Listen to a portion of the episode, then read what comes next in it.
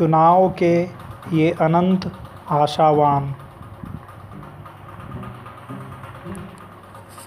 चुनाव के नतीजे घोषित हो गए, हरिशंकर परसाई।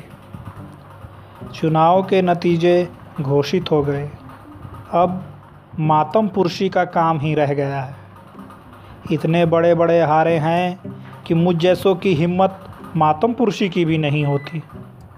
मैंने एक बड़े की हार पर दुख प्रकट करते हुए चिट्ठी लिखी थी। जवाब में उनके सचिव ने लिखा, तुम्हारी इतनी जुर्रत कि साहब की हार पर दुखी हो?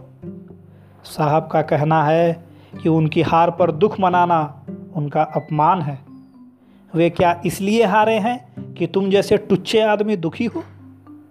बड़ों की हार पर छोटे आदमी को दुखी होने का कोई हक नहीं। साहब आगे भी हारेंगे, पर तुम्हें चेतावनी, पर तुम्हें चेतावनी दी जाती है कि अगर तुम दुखी हुए तो तुम पर मानहानि का मुकदमा दायर किया जाएगा। बड़ी अजीब स्थिति है। दुखी होना चाहता हूँ, पर दुखी होने का मुझे अधिकार ही नहीं है। मुझे लगता है, समाजवाद इसी को कहते हैं, कि बड़े की हार पर बड़ा दुखी हो। और छोटे की हार पर छोटा। हार के मामले में वर संघर्ष, वर्ग संघर्ष खत्म हो गया। मैं अब किसी को हार पर दुख की चिट्ठी नहीं लिखूँगा, पर जो आसपास ही हारे बैठे हैं, उनके प्रति तो कर्तव्य निभाना ही पड़ेगा। चिट्ठी में मातम पुरुषी करना आसान है। मैं हँसते हँसते भी दुख प्रकट कर सकता हूँ। पर प्रत्यक्ष मातम पुरुषी करना कठिन काम है। मुझे उनकी हार पर हँसी आ रही है, पर वे जब सामने पड़ जाएँ तो मुझे चेहरा ऐसा बना लेना चाहिए जैसे हार उनकी नहीं हुई, मेरे पिता की सुबह मृत्यु हो गई है।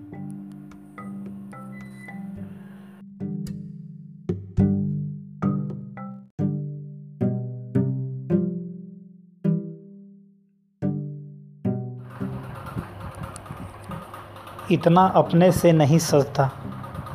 प्रत्यक्ष मा, मातम पुरुषी में मैं हमेशा फेल हुआ हूँ।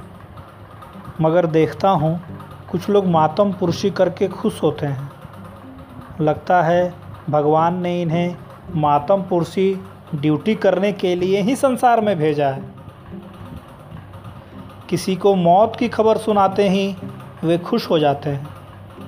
दुख का मेकअप करके फ़ौर उस परिवार में पहुँच जाते हैं। कहते हैं, जिसकी आ गई, वह तो जाएगा। उनकी इतनी ही उम्र थी। बड़े पुण्य आत्मा थे। किसी का दिल नहीं दुखाया। हालाँकि उन्होंने कई लोगों की ज़मीन बेदखल कराई थी। उन्हें किसी के कुत्ते ने काट लिया हो और वह कुत्ता आगे मर जाए तो भी वे उसी शान से मातम पुरुषी करेंगे। बड़ा सुशील कुत्ता था। बड़ी सात्विक वृत्ति का कभी किसी को तंग नहीं किया।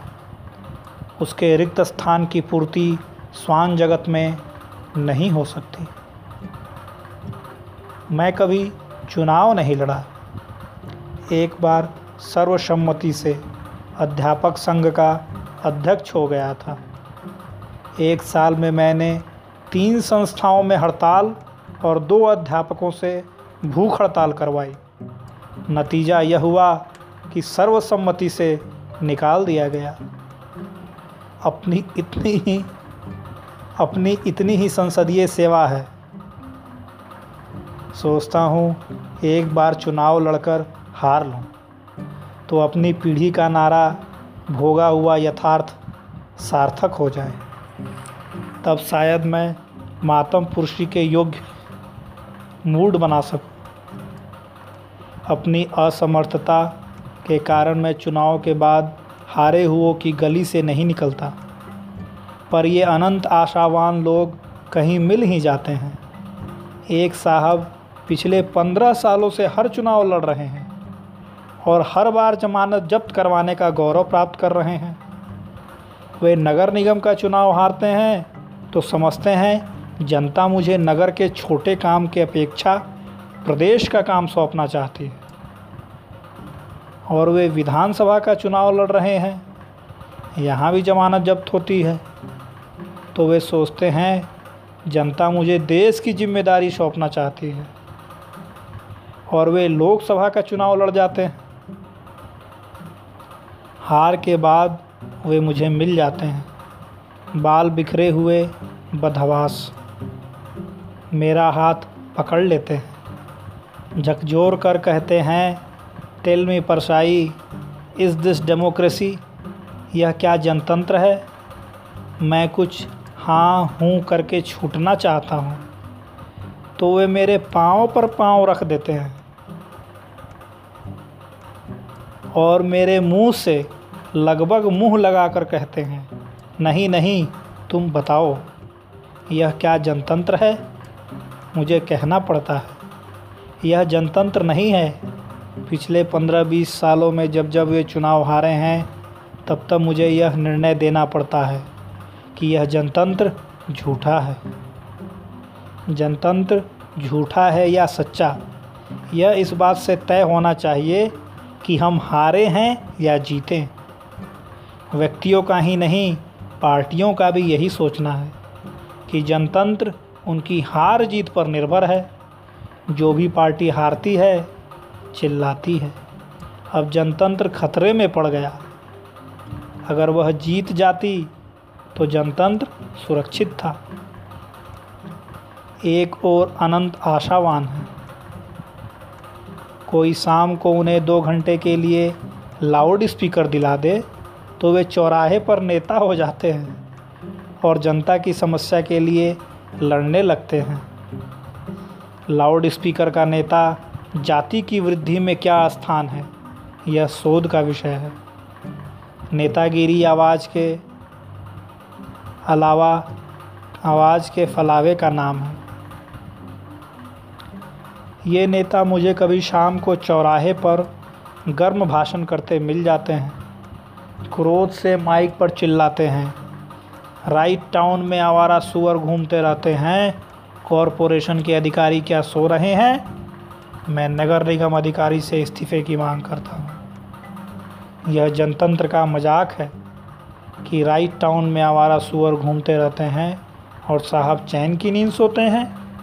इस प्रश्न पर प्रदेश सरकार को इस्तीफ़ा देना चाहिए। मैं भारत सरकार से इस्तीफ़े की मांग करता हूँ। राइट टाउन के आवारा सुअरों को लेकर वे भारत सरकार से पिछले दस सालों से इस्तीफ़ा मांग रहे हैं। पर सुअर भी जहाँ के तहाँ हैं और सरकार भी। मगर ये लाउड स्पीकरी नेता अपनी लोकप्रियता के बारे में इतने आश्वस्त हैं कि हर चुनाव में खड़े हो जाते हैं। उनकी जमानत जब्त हो जाती है। पर मैंने उनके चेहरे पर कभी सिकन नहीं देखी। मिलते ही कहते हैं, पैसा चला गया, शराब चली गई। उन्होंने अपनी हार का एक कारण ढूंढ निकाला है कि चुनाव में पैसा और शराब चले जाते हैं और वे हरा दिए जाते हैं। वे खुश रहते हैं, उन्हें विश्वास है कि जनता तो उनके साथ है, मगर वह पैसा और शराब के कारण दूसरों को वोट दे देती है। वे जनता से बिल्कुल निराश नहीं हैं।